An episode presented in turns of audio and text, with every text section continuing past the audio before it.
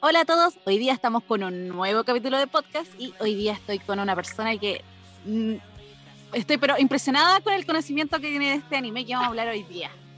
Así que, bueno, sin nada más que decir, estoy junto a Amigo Aray. Hola, hola, yo soy Yami. Eh, bueno, tengo mi, mi, cuenta de Instagram, Amigo Aray.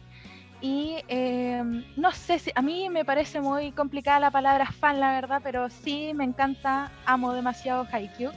Y eh, bueno, de día soy analista en computación científica y de noche leo mangas.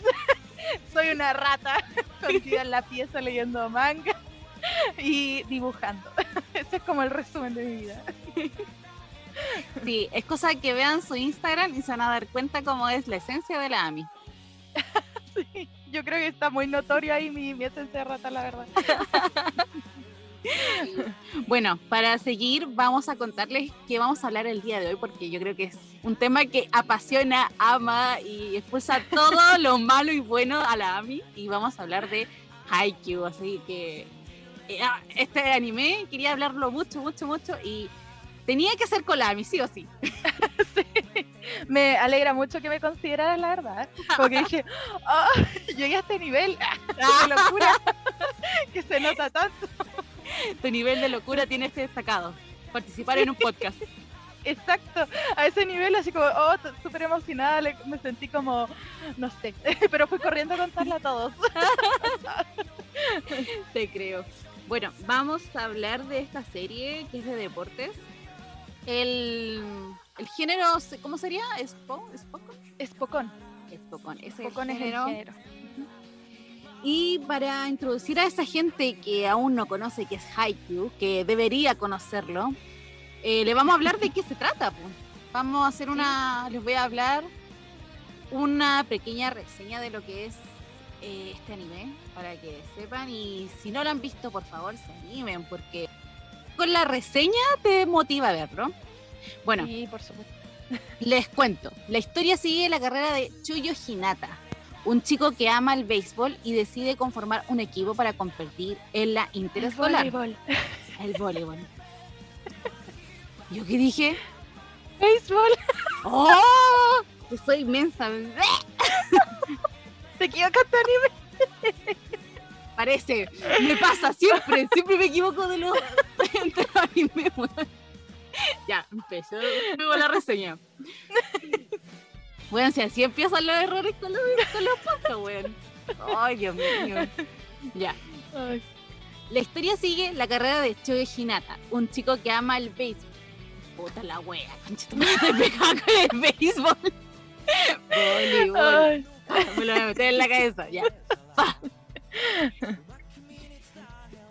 La historia sigue la carrera de Choi Hinata, un chico que ama el voleibol y decide conformar un equipo para competir en la interescolar. Pero en el último torneo de la escuela media, su equipo recibe una auténtica paliza del equipo de Tobio Kageyama, un prodigioso de este deporte. Al entrar a preparatoria, Hinata decide unirse a Karasuno y al equipo de voleibol para así algún día vengarse de Kageyama. Pero para su sorpresa, Kageyama también está en el mismo equipo. Así, dos antiguos rivales forman un equipo imbatible con el que buscan conseguir el campeonato nacional. Eh, por fin lo dije bien. sí.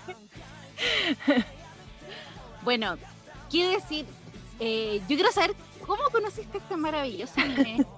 me, me, entra la duda, porque tu fanatismo es tan grande y se puede ver en tu Instagram que me entra la duda de cómo conociste esta maravilla. Bueno, la verdad, yo lo vi en emisión cuando se estrenó la primera temporada en el 2014. En ese uh. tiempo fue mi periodo universitario, estaba en mi segundo año de universidad y tenía muchas ventanas. Entonces, eh, con compañeros nos juntábamos y proyectábamos anime, porque éramos todos niños ratas. y bueno, entre ratas informática y puros ratas. Sí, no, nos reconocimos y nos olfateamos. En una madriguera. rata que éramos, claro y nos encerrábamos ahí a ver anime. Y justo alguien dijo, oh, encontré este anime de deporte que es nuevo. En ese entonces nadie uh. conocía, o sea, nadie conocía Haikyuu y eso que el manga es del 2012. pero eh, en ese entonces como que veíamos más anime que leer manga. Y mm, dijimos, ya, ok, empecemos a verlo. Y ahí caímos todos en la droga. Fue terrible, veíamos todas las semanas el capítulo de Haikyuu sin falta. Después ya para la segunda temporada, que fue en el 2015, también eh, yo lo vi en emisión. Ahí ya no lo veíamos en la universidad. Bueno, es que los horarios cambian. Bueno, tú, me imagino que sabes cómo son los horarios la universidad. Em, y ya después, la verdad, ahí en la tercera como que me la perdí. Yo sé que esa se estrenó en el 2016, si no me equivoco, pero esa no la vi en emisión. Después la retomé, porque pasaron varias cosas y como que me alejé un poco del anime, la verdad, en general, no solamente de Haikyuu. Tu etapa rebelde. Y ya, sí, puede ser que haya sido una etapa rebelde. Em, pero eh, la quise retomar ya eh, cuando estaba en emisión la cuarta temporada que fue en el 2020. Y ahí me di cuenta que, está, que dividieron la cuarta temporada en dos partes. Los malditos la dividieron en dos partes y la última parte salía en octubre del 2020, así que me aguanté a que saliera la última parte para ver todo de corrido. Me vi de nuevo desde la primera hasta la cuarta temporada. Maravilloso. Y ahí como que no sé, fue otra explosión en mí y fue como, no, aquí ya comenzó una obsesión muy insana. y pasé al manga. El manga también, eh, tengo, sí, me parece que también terminó en el 2020, pero fue en junio o julio. Sí, 2020. Exactamente, sí, pero no recuerdo si fue en junio o julio. Bueno, por, uno de esos meses fue que terminó el, manga, entonces también aproveché de, leerlo. Y ahí también comencé a comprar la merch, que fue mi, mi perdición. Ahí ya, ya me veo viviendo debajo de un puente. Lleno de cosas de Haikyuu, pero viviendo debajo de un puente, porque de verdad es demasiado. Pero lo importante es que vas a estar feliz. Por supuesto, muy feliz. Pero así es como fue mi historia con Haikyuu, así que me ha acompañado por bastantes años, la verdad. No, es un, le tengo harto cariño por eso también. Te creo porque imagínate, pues desde el inicio que lo sigues, pues. sí, desde el inicio del anime, porque el ah, manga la verdad no, no, pero no lo seguí en emisión, pero el anime sí. El anime sí qué cuático. Yo, yo siento que no, no he vivido con. En realidad no recuerdo ningún anime que vivió lo mismo, así como Bucha, Shinjeki ha sido como el único que le he seguido el este. Pero con pero así como de tantos años, wow. sí, es que, ¿sabes qué? Eh, yo de verdad la encuentro muy bonita. O sea, eh, la encuentro muy buena y muy bonita. O sea, los mensajes que entregan son muy bonitos. Entonces yo creo que por eso también se me quedó. Y aparte, en esta etapa universitaria, como que igual necesitaba el tipo de mensaje que entrega Heike. Yo creo que por eso también me, llegó un poco más y quizás conecté un poco mejor con, la serie. Porque igual eso es lo que te hace conectar al fin y al cabo, pues identificarte con un personaje o con varios y con el mensaje que intentan entregarte. Sí, porque, uy, es que este, este anime te sorprende demasiado. Porque claro, te dice ya es de deporte y claro, al principio no te llama la atención que sea de deporte, pero hay un tema más de fondo, la personalidad, de las cosas que pasan, los logros, las pérdidas, que al final te agarra. No, y el tipo de protagonista también que escogieron, que en realidad es sumamente polémico porque Hinata tiene muchos comentarios negativos como positivos. Y a mí me sorprende que tenga tanto comentario negativo, la verdad. Y principalmente de hombres. me llama mucho la atención eso. ¿Por qué? Porque yo lo encuentro muy buen protagonista. Yo igual. De verdad lo encuentro muy buen protagonista. Pero no sé por qué hay un gran porcentaje de personas que no les gusta. Incluso ganó el premio en Crunchyroll de Best Boy. O sea, es que es demasiado buen personaje, de verdad. No entiendo a la gente. La envidia. Solo me quiero decir que es la envidia. no sé, es que yo creo que siempre buscan en un personaje principal algo utópico, un personaje que se le dé todo bien enseguida o que si no lo sabe hacer, lo hace la primera vez y lo hace bien, que todos lo aman, que se lleva bien con todos, que es súper alegre y no sé qué. Entonces yo creo que eh, estamos, están tan acostumbrados a ese concepto como personaje perfecto que cuando nos muestran un personaje con falencias como principal, eh, quizás eso es lo que les choca, la verdad no, no, lo sé. Pero a mí me encanta que nos muestren un personaje que se vaya desarrollando a medida que, vaya, que avance la historia, que vaya avanzando con uno también, porque Hinata prácticamente parte de cero. Sí, pues. Sí, pues nos muestran desde lo que era el primer partido cuando iba la interescolar, creo que era Sí. Y... O sea, sí. ¿Mm? No, no, no. Sí, sí. Y el primer capítulo muestra cuando él se engancha del voleibol, que es Sí. cuando ve al pequeño gigante en la tele. Y esto eh, fue en primaria, y ahí fue cuando comenzó a practicar y, y querer armar su equipo, que al final eran tres principiantes y dos compañeros de, que eran amigos de él, pero en realidad practicaban básquetbol y lo acompañaron como para tener la cantidad de gente necesaria para formar un equipo. Entonces al final no eh, fue un equipo conformado por Hinata para poder participar. Claro, era como para hacerle realidad su sueño, pero pucha, igual penita. sí, sabes que revivir ese momento, porque bueno, para esto obviamente me vi de nuevo la primera temporada, porque con los con el- los años ahí uno va perdiendo eh, un poco la memoria de algunos detalles. Y sabes que me daba tanta pena verlo, es como, pucha, yo sé que va a perder. Sí, a mí me no, exactamente no lo mismo. sí.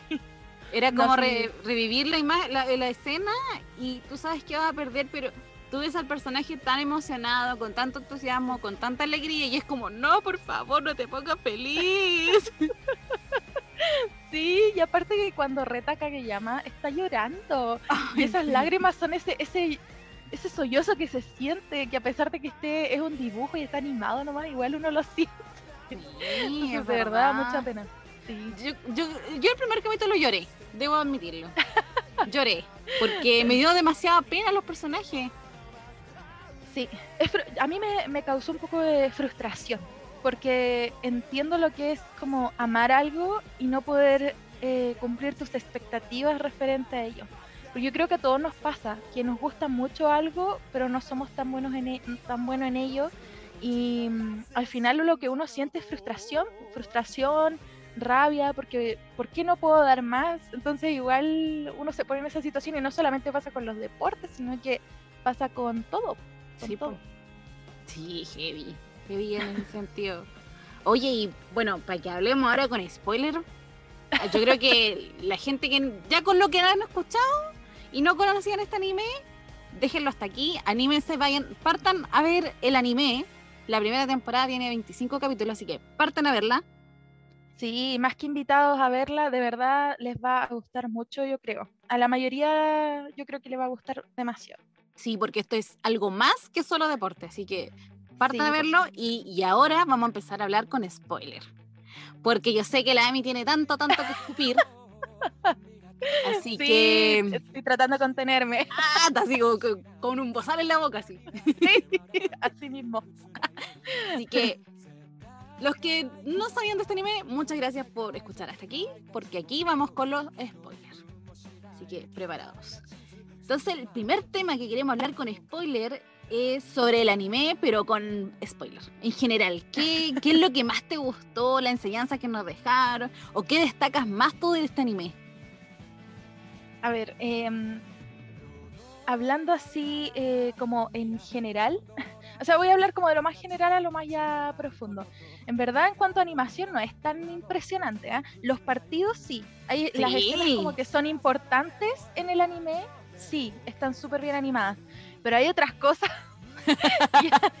risa porque están muy feas, que hay que decirlo, están muy feas. Pero eh, me gusta también porque en el manga también pasa exactamente lo mismo, que esas escenas como random son muy, a veces están muy mal dibujadas, pero que los partidos y las escenas importantes entre los personajes estén bien animadas, de verdad eso, eso me gustó mucho.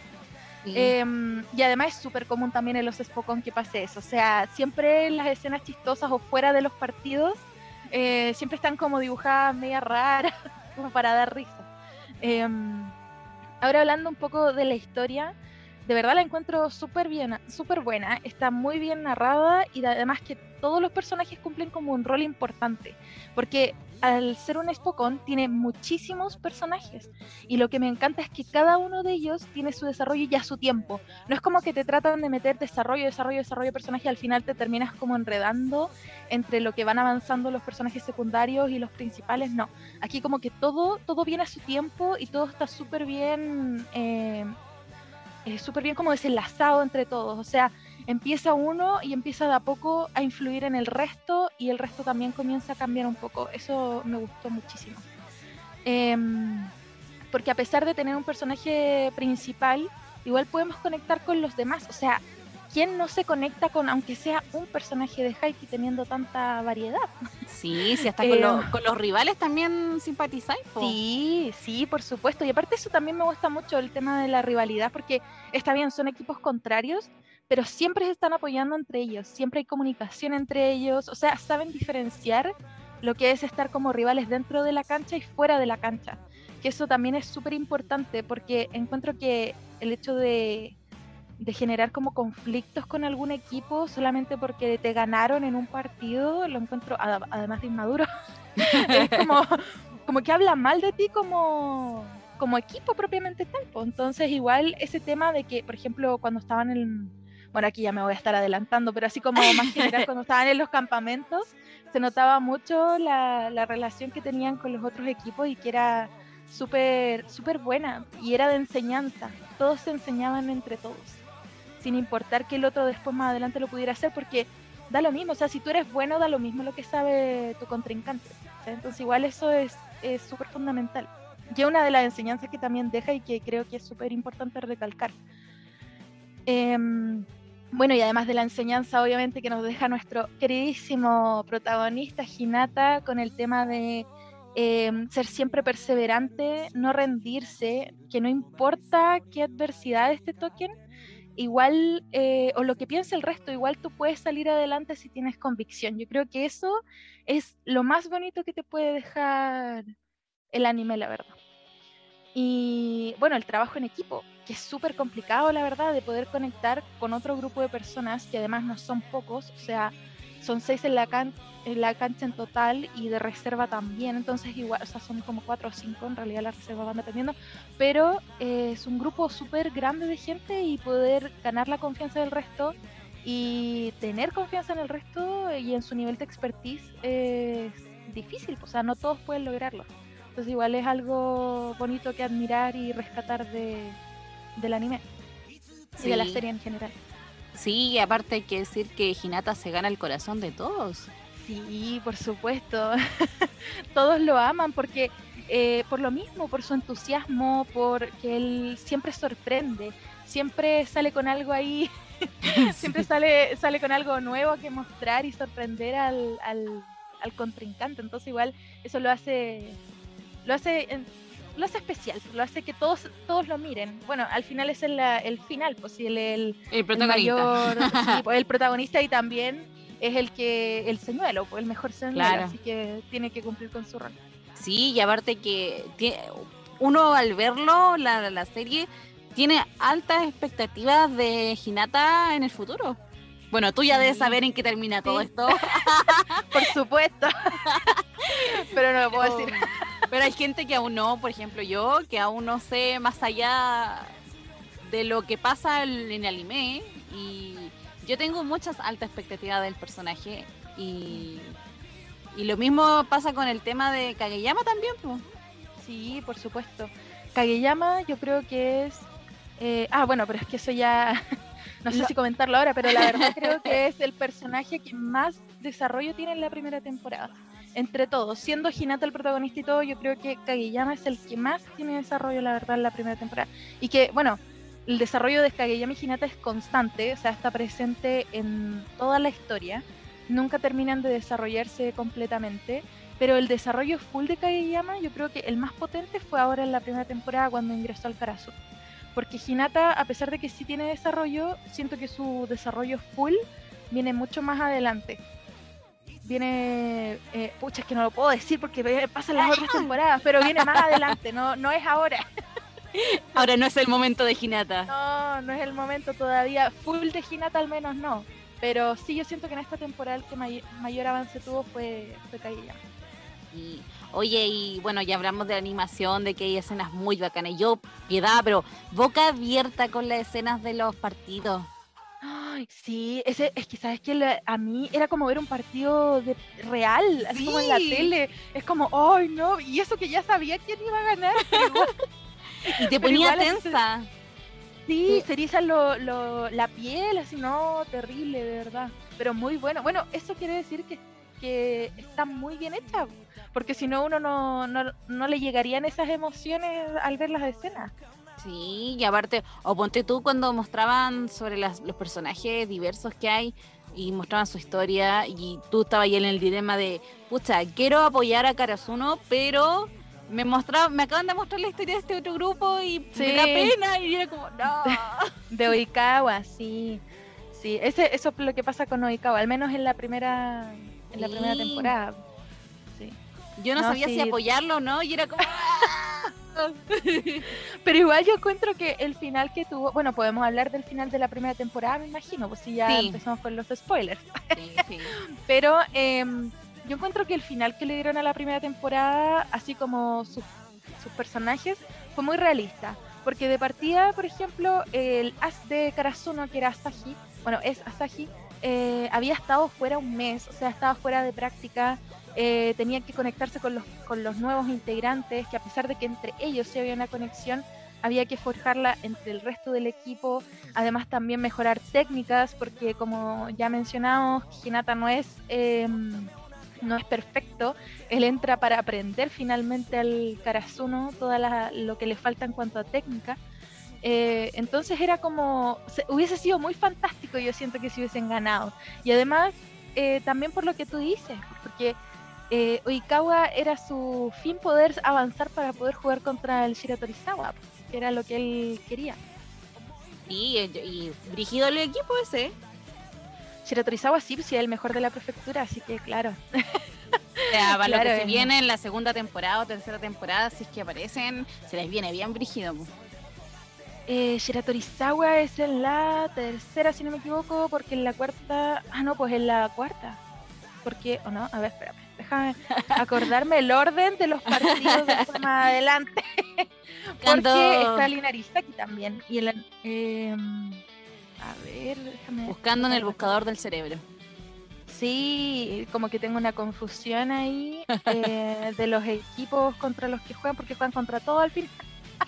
Y lo peor es aprenderte los nombres de los equipos. A mí me costó un mundo aprenderme los primeros. Bueno, ni me lo aprendí, lo anoté. ya, no, sí, el Shiratorizawa es en la tercera y el Inarizaki es en la cuarta, que el Inarizaki era el, donde están los gemelos Milla. Ay, sí. Ay, te juro que yo quiero terminar este podcast y partir a verme la otra temporada. sí, te entiendo. Yo igual. Y eso que ya me la vi. Oh, te creo. Y lo más probable es que tengas que volver a verla, así que. Sí. No vamos a decir por qué, porque es súper obvio. Ah. era una sorpresa. no, pero igual, mira, tienes que pensar que eh, hasta la cuarta temporada llega hasta el tomo 34 más o menos. 34 si es que no son los primeros capítulos, 35 quizás. Y son 45 tomos en total, así que yo creo uh, que le da como hasta para sexta temporada esta cosa. Y no sé qué va a pasar porque ahora se viene una celebración del aniversario de Haikyuu pronto y si no anuncian ahí una quinta temporada, yo dudo que tengamos quinta temporada este año, la verdad. Porque es como el momento para anunciarlo. Y si ya no aprovechan esa oportunidad, yo no creo que haya.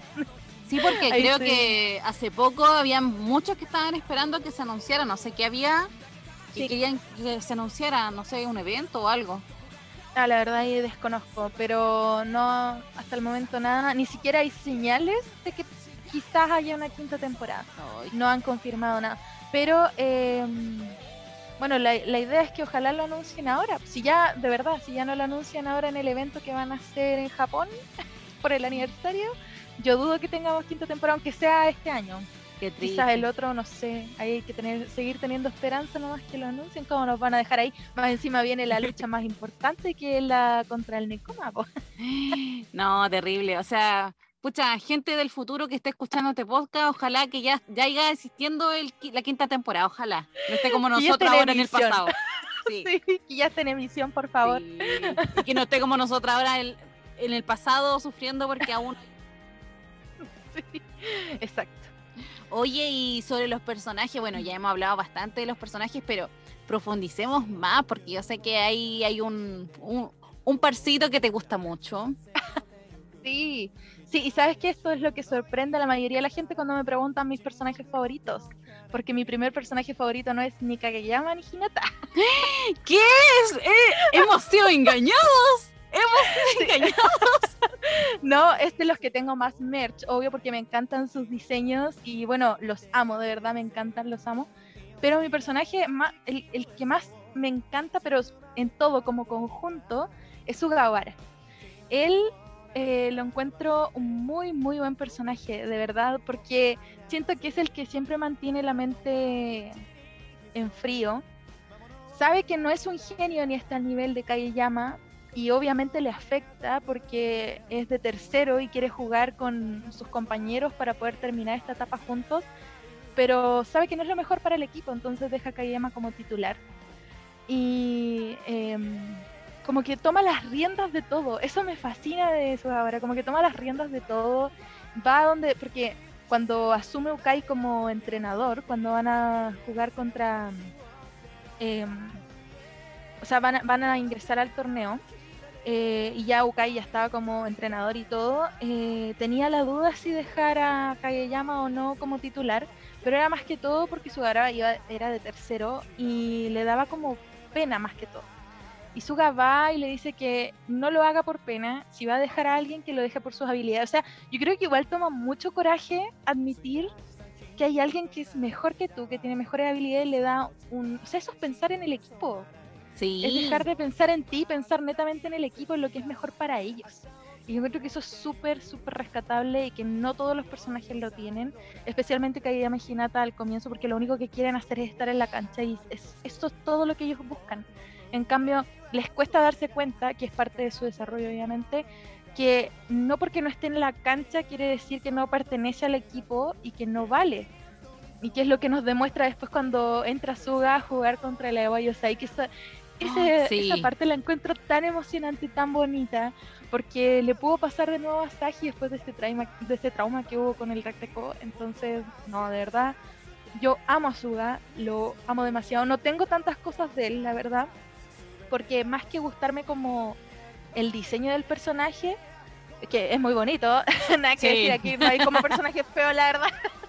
pero difícil. Eh, sí, difícil encontrar un personaje feo. Eh, pero mm, obviando el tema físico, Suga yo encuentro que es uno, de verdad uno de los mejores personajes que me puede haber topado en, en Haikyuu de verdad lo, lo, admiro mucho porque, como te dije, o sea, siempre está pensando en el equipo, eh, tiene súper claras las cosas, es súper directo también con lo que siente, eh, no, no le da vergüenza admitir que se siente mal y también este tema de como que genera una rivalidad con Kageyama, pero eh, una rivalidad de esta que, que, te deja, o sea, como de senpai, como que admira mucho a Kageyama como jugador. Oye, es que más adelante viene escena tan bonita entre ellos dos, pero no sé si la podré decir porque es al final, pero sí, final, final, onda, tomo 45, ¿cachai? Entonces, no. De verdad hay una escena muy bonita entre ellos dos y que hace mucho, hace que lo ame mucho más, porque es tan bonita, de oh. verdad. Es muy bonita. Y eh, bueno, como te dije, pues él sabe, está súper claro que, que Kageyama es mucho mejor y que es lo mejor para el equipo, pero aún así no se queda atrás, sigue practicando, porque sabe que a pesar de que Kageyama es un genio y él no, él igual tiene años de experiencia que le sirven para, para poder ser un buen jugador y un, em, y un buen elemento para el equipo. Sí, lo podemos, nos podemos dar cuenta de eso en el último partido de la, de la primera temporada. Sí, Sí, por supuesto, o sea, confundió a la Oba Yosai totalmente a la Oba Yosai, porque imagínate el, tremendo equipo ahí con Oikawa de capitán y se enfrenta a ellos de par, o sea, de iguales, ¿cachai? Entonces, eh, no sé, de verdad lo encuentro un personaje muy, muy fuerte y que tiene todo súper claro y va con todo. Así que de verdad, Suga, yo me encanta, lo amo demasiado. Concuerdo que se merezca el primer lugar como buen personaje. sí, pero es que si te fijas, o sea, a pesar de que su desarrollo, bueno, es que en realidad eh, los desarrollos más fuertes que hay en la primera temporada, como te dije, para mí es Kageyama y también Hinata, que es el personaje principal. Y em, el desarrollo que tienen los demás es como muy poco, porque nos da paso como al desarrollo que van a tener después más adelante. Eh, pero Suga es como muy lineal en ese sentido. Sí tiene eh, su propio desarrollo, obviamente, pero siento que él es el personaje más lineal. Y es por lo mismo, porque él es sumamente serio, tiene muy claras las cosas y va y es directo. Eso es lo más importante y siempre, siempre lee muy bien a la otra persona. Entonces sabe, por ejemplo, eh, y es lo que le enseña Kageyama, que es leer a, eh, a los jugadores que tiene alrededor, que, eh, que admita el potencial que tienen y que lo aproveche, porque está jugando en un equipo, pues no está jugando solo. Entonces igual eso es súper importante que lo transmita él con palabras, porque uno lo puede ver, pero que alguien lo diga, eh, siento que es súper importante también porque lo hace real. Entonces, no, de verdad, Suga para mí es un muy, muy buen personaje. A mí me, me encanta, le tengo mucho, mucho cariño. Sí, con todo lo que he dicho, sí, tenéis demasiada razón. sí, se merece un pedestal. Suga pasa muy piola, que eso es lo que me llama más la atención porque eh, como que no mucha gente la, lo pesca, la verdad, porque todos se centran o en Kageyama o en Hinata, que son a los que más le dan protagonismo. Pero de verdad encuentro que Suga es un muy, muy buen personaje. Y bueno, eh, también eh, forma super, o sea, forma parte muy, muy importante en el desarrollo de Kageyama y Hinata, porque le enseña cosas que se ganan con la experiencia Kageyama eh, y a escuchar también y ver su alrededor, que no se quede solamente pensando en él y que exprese sus ideas. Y a Hinata lo ayuda a practicar y le ayuda también a, ganar confianza, a, sentir de que no solamente eh, por el hecho de que Kageyama esté en el equipo, eh, a él le va a tocar jugar, o sea, que puede jugar con cualquier otro colocador, ¿me entiendes? Porque al final Hinata siempre sintió, en la primera temporada al menos, que la única manera de poder jugar era porque Kageyama estaba ahí. Y Suga demostró que no, porque igual puede rematar las colocaciones de él. Así que, no, de verdad, es super, un personaje súper confiable. Me encantaría que fuera real y que fuera mi mejor amigo para tenerlo al lado ahí todos los días, así como, necesito ayuda, por favor. como ese típico amigo que le que sabes que es el más confiable de todo tu, grupo de amiguitos y lo necesitas ahí para que te brinde apoyo. Oye, sí. Ese, sí, es ese amigo que todos necesitamos en la vida, la verdad, que nos dé confianza. El que necesitamos urgentemente. Sí, sí, sobre todo en esta decadencia. No, pero por eso me encanta, me encanta Suga. Oye, ¿y qué otro personaje más? Porque concuerdo totalmente con Suga. sí. Bueno, y ahora sí pasamos a Kageyama Hinata. que no, obviamente no lo puedo dejar de lado porque los amo con la vida. Em, los amo eh, como eh, a ver, ¿cómo decirlo? Busquemos palabras profundas para expresar este tipo de sentimientos. claro, eh, busquemos palabras no gay. A ver. no, pero me gusta mucho de ellos la combinación que tienen cuando juegan juntos y también me gusta mucho cómo son de, de manera individual. Eh, como he mencionado antes, Kageyama es el que más me impresiona en realidad con el gran desarrollo que tiene en el momento que ingresa al Karasuno eh, cambia de a poco, va cambiando de a poco esa personalidad egoísta, obvio, porque no puede cambiar de un día para otro, sería sumamente irreal. Eh, y en vez de pensar en querer ganar y hacer todo por su cuenta, se percata que realmente necesita un equipo detrás que lo apoye para poder ganar. Y eso es lo que finalmente consigue en el Karasuno. Eh, y claramente esa competitividad que tiene y conexión que genera con Hinata desde el momento cero no se queda atrás para hacerlo mejorar. Y insisto, Hinata es un factor súper importante en el cambio de Kageyama porque como es un genio, eh, y él más encima está consciente de que es un genio, eh, siempre ha tenido la habilidad para jugar, entonces encontrarse con alguien que no ha explotado todas sus habilidades y además juega mal, pero tiene esa convicción que también él tiene de nunca perder y ve la, la constante perseverancia de él y el estado tan atlético que tiene Hinata, eh, igual son factores que le chocan, que le llaman la atención porque es algo que él nunca ha visto. Siempre lo evitaron, siempre le dijeron que era, eh, o sea, como que nadie lo enfrentaba, todos lo ignoraban y hasta que finalmente colapsó todo y se alejaron totalmente de él hacia el punto de no querer recibirle un pase en, a mitad de un juego y que fue por la razón que él generó el trauma cuando lo mandaron a la banca.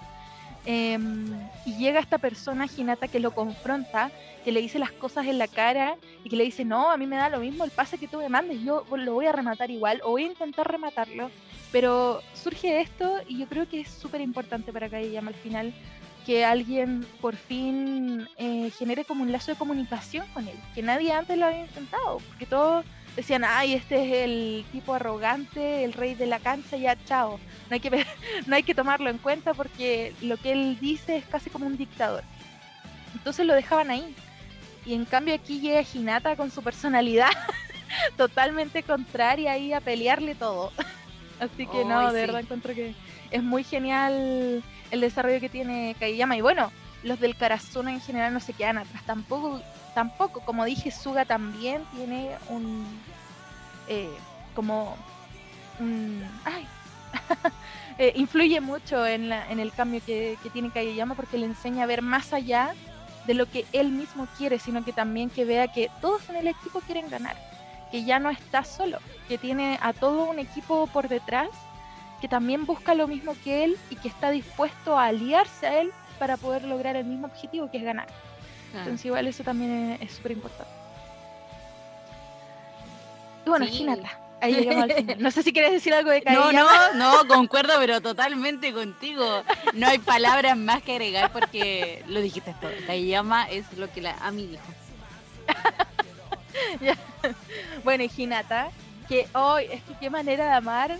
Al principio debo admitir, la primera vez que lo vi, como que me exasperaba un poco porque es como, ¿cómo puede tener tanta energía? Yo aquí me estoy muriendo a, a mis 19 años. a mí a mis 19 me estaba, me estaba puro queriendo morir. y este está puro saltando, no sé, como que era demasiada energía la que tenía. Y a medida que va avanzando la historia y uno ve todo lo por, por, lo que él pasó y que tenga esa personalidad aún así, de verdad lo encuentro muy bonito. Eh, me encanta esa felicidad que irradia y esa confianza, eh, porque es de ese tipo de personajes que sabe expresar súper bien lo que siente, no solamente eh, como expresarlo de forma corporal, sino que también en palabras, como que es muy puro, siente que es muy puro. Y de sí. hecho Tsukishima también lo menciona en un momento que por eso le caía mal, porque era muy puro y era muy directo, que eso le molestaba. Eh, y bueno, siempre tiene como objetivo su meta principal, que es poder mejorar y ser el mejor en voleibol. Y aunque así a veces, a veces le afecta un poquito lo que, lo que le dice el resto, porque siempre lo han mirado en menos por su altura. Sí, eh, porque, sí, porque al fin y al cabo voleibol es como, bueno, en realidad cual, casi cualquier deporte es para gente muy alta. Eh, a excepción de la posición del libero, que ese sí puede ser como alguien más bajito, pero eh, por lo general los deportes son para personas que miden más de un metro setenta y cinco. Entonces igual Hinata medía creo que como un metro sesenta y tres o sesenta y cinco por ahí. O sea, igual es, muy bajito. Y eh, bueno, porque finalmente nos enseña que si nosotros mismos no nos alentamos, ¿quién más lo va a hacer? O sea, no siempre va a haber otra persona alentándote. El primer eh, el mayor fan que uno puede tener es uno mismo, por así decirlo. Sí. Así que me encanta Hinata y su perseverancia, eso es lo que más rescato de él, la verdad. Sí, sobre todo en los peores momentos, como que mm. le salía su lado positivo y su alegría y motivaba a todos. Sí, bueno, él y Tanaka y no, sí. ya, Tanaka. bueno, de hecho, eh, Oikawa eh, iba apuntando a la confianza de, eh, de Tanaka, porque Tanaka sí, era como el que mantenía la, el, como el ánimo dentro de la cancha y en el Karasuno y trataba de apuntar a él, pero no, no lo logró doblar. No, hasta se pegó en la cara. Sí. Así de intenso. Sí, me encanta Tanaka como personaje también. En realidad todos los personajes son muy, muy buenos. Eh, todos tienen algo y todos tienen un poco de participación. Incluso, bueno, no sé si viste mi historia ayer cuando me terminé la primera temporada. Sí. Yo dije también que me encantaba que a Enoshita, Kinoshita y a... Um, ah, se me olvidó el, el, nombre del otro, o sea, el apellido del otro. Eh, pero estos tres personajes de segundo que están como eh, Narita, ahí me acordé. Estos tres personajes de segundo que están ahí como extras, entre comillas, que son sí. como estas típicas manchas que vemos, así como el paisaje. Sí, cachamos el tiro que es un extra porque tiene, no tiene cara, ¿cachai? No, están ahí presentes igual y a pesar de que no tienen tanta participación y se involucran tanto, igual eh, tienen diálogos. Sí, pues cuando aparecen. son menos. Sí. Cuando aparecen, tiran su frase y su palabra motivacional o con experiencia y es como, oh, ¿dónde estuviste? Sí, no, eso me gusta mucho también de, de Hike, la verdad, como que los personajes que nos muestra, nos lo muestra a todos igual. O sea, no, no deja a nadie de lado. Sí, me encanta, debo decir que este es uno de los animes que todos los personajes me gustan mucho. Sí, es que no hay personaje que le puedes encontrar como algo así como hay que detestarle. inclusive los profesores también, yo sé que son súper secundarios los profesores. Sí, sí, la verdad sí. Bueno, el, el, el que tienen, el profesor que tienen a cargo, hace tanto por ellos, de verdad me impresiona todo lo que hace por el equipo y confía plenamente en que el equipo es el mejor y hace todo lo posible. Al principio llamaba, insistía a todo el mundo para poder conseguirse, eh, por poder conseguir a Ukai, poder conseguir una, eh, un juego de entrenamiento, así como de todo y se movía para todas partes, pobrecito, más lo que tuvo que correr para que lo tomaran en cuenta. Sí, ojalá hubieran de ese tipo de profesores. Yo creo que son contados con los dedos que hay profesores así. Sí, no, aquí no, olvídalo. Vamos a hacer una campaña. Una, campaña feliz con, el sí. chao. Ay, sí, hay que hacer una campaña para que los profesores sean así como este profesor. Así se ponen la camiseta por el equipo y por todo. Que crean realmente en el talento de sus estudiantes, pues que lo apoyen. No así como que ya ahora es problema del otro. Sí, pues, no los dejan de lado, nada, pues, inclusive cuando estaban entrenando y él pide que lo dejen a él a cargo del gimnasio para que sigan entrenando más tarde, pues. No, sí, no, sí. Sí, de verdad lo encuentro un muy buen profesor. También, es que no, de verdad todos los personajes los encuentro muy buenos. Sí, todos son tan y ah, estaríamos con millones de horas hablando de cada personaje así. Sí, no, y lo más chistoso es que yo, a ver, es que yo amo estos tres personajes que te mencioné, o sea, me encantan todos, pero estos tres son como los que más me gustan. Em, pero con el que más me siento identificada es Tsukishima. Yo siempre lo he dicho, de hecho me cuesta mucho decir como, oh, mira, este personaje me representa así como full. Me cuesta mucho, pero cuando vi Haikyuu, dije, oh, este bueno igual a mí. de verdad, fue como, ¿qué me está pasando? De verdad, nunca me había pasado que lo dijera de inmediato, así como, este bueno igual a mí, tiene el mismo sentido del humor mala onda, porque yo sí, sí me muestro muy simpática, pero yo soy súper sarcástica, o sea, ya cuando me conocen como en la vida real y ya hay un poco más de confianza, soy sarcástica, tengo un humor súper negro, porque en mi familia somos todos así. Em, también si alguien como que no me agrada mucho, le voy a tirar tallas pesadas. O sea, como que tenemos muchas cosas en común con Tsukishima. Entonces, de repente lo ves como, oh, este weón es pesado. igual, así que no le puedo criticar nada. No hay nada que pueda reclamarle. No, nada, absolutamente nada. Ay, pero no, de verdad, todos los personajes son muy buenos, están todos muy bien hechos. Eso me gusta. Y todos tienen como su. Eh, a ver, ¿cómo decirlo? Como que todos son únicos. No hay como personajes genéricos. Todos tienen su historia por detrás. Todos tienen sus, o sea, no traumas, pero sí sus experiencias que lo hacen ser como son eh, que ya por ejemplo Tsukishima lo vemos que es como amargado y que cree que el de que voleibol es como eh, que no le importa, que es solamente un, taller más. Pero claro, pero después sabemos por qué lo ve de esa forma. Y pucha, también es ese spoiler de los últimos mangas, que, o sea, de los últimos tomos, así que tampoco lo puedo decir. Pero finalmente es de los que más se termina tomando en serio el voleibol, ¿cachai? Entonces igual es mm. importante el desarrollo que tiene. Sí, no sé, es muy importante. Me estáis motivando a, a, querer spoilearme. Voy a buscar el último tomo para leérmelo. Ay, el último. Pucha, que no puedo decir nada. Pero un like, un like y hablamos de todo el manga. Oh, no, es que el manga es muy bueno. Oh. Nada que decir. Y además todas esas escenas que son como potentes y te erizan los pelitos en el anime, están tan bien dibujadas, de verdad, y te genera la misma emoción, la verdad. Así que no. Ya, mira, yo me comprometo a leer el manga para que hagamos un especial del manga. Ya se sí. he dicho. Sí, es que de verdad es muy genial poder hablar de, de ya ellos cuando, porque el manga abarca todo lo que es secundaria eh, y la vida adulta de ellos, pues, entonces igual es bacán poder verlos a ellos como ya personas adultas y em, bueno, todos se, tienen distintas profesiones, entonces igual, no sé, es como interesante poder seguir un personaje durante el transcurso de toda su vida. Claro. yo yo me he hecho varios igual spoilers, porque cuando busco imágenes para abordar y veo así como, ¡Oh, ¿qué? Eh, ya no están ¿Qué pasa aquí? ¿Qué? Y es como, ¿qué? ¿Y esto está en este equipo? ¿Qué? Y yo, pero impresionada, que se me vuela la peluca de todo lo, que he visto. O trato de pensar, no, lo acabo de ver, lo acabo de olvidar. Entonces, no quiero pensarlo. Pero ya me motivaste a leer el manga, así que ya me lo voy a leer. Vamos a hacer un especial, porque de verdad, de verdad que no creo que no, no sé si tendremos vida estaremos vivas hasta que salga la última temporada de Haikyuu en el mes. Ojalá. Ojalá. O esto será como One Piece. Oh, no. No, tocar madera al tiro. Toca la, la pared. Inviste la, la pared. Sí, ya toqué todo lo que estaba a mi alrededor para, poder contradecir eso. No, One Piece es eterno, esa cuestión, nos vamos a morir todos. Y va a seguir toda la generación que empezó a ver One Piece en emisión nos vamos a morir y toda oh. todavía la cuestión no va a terminar.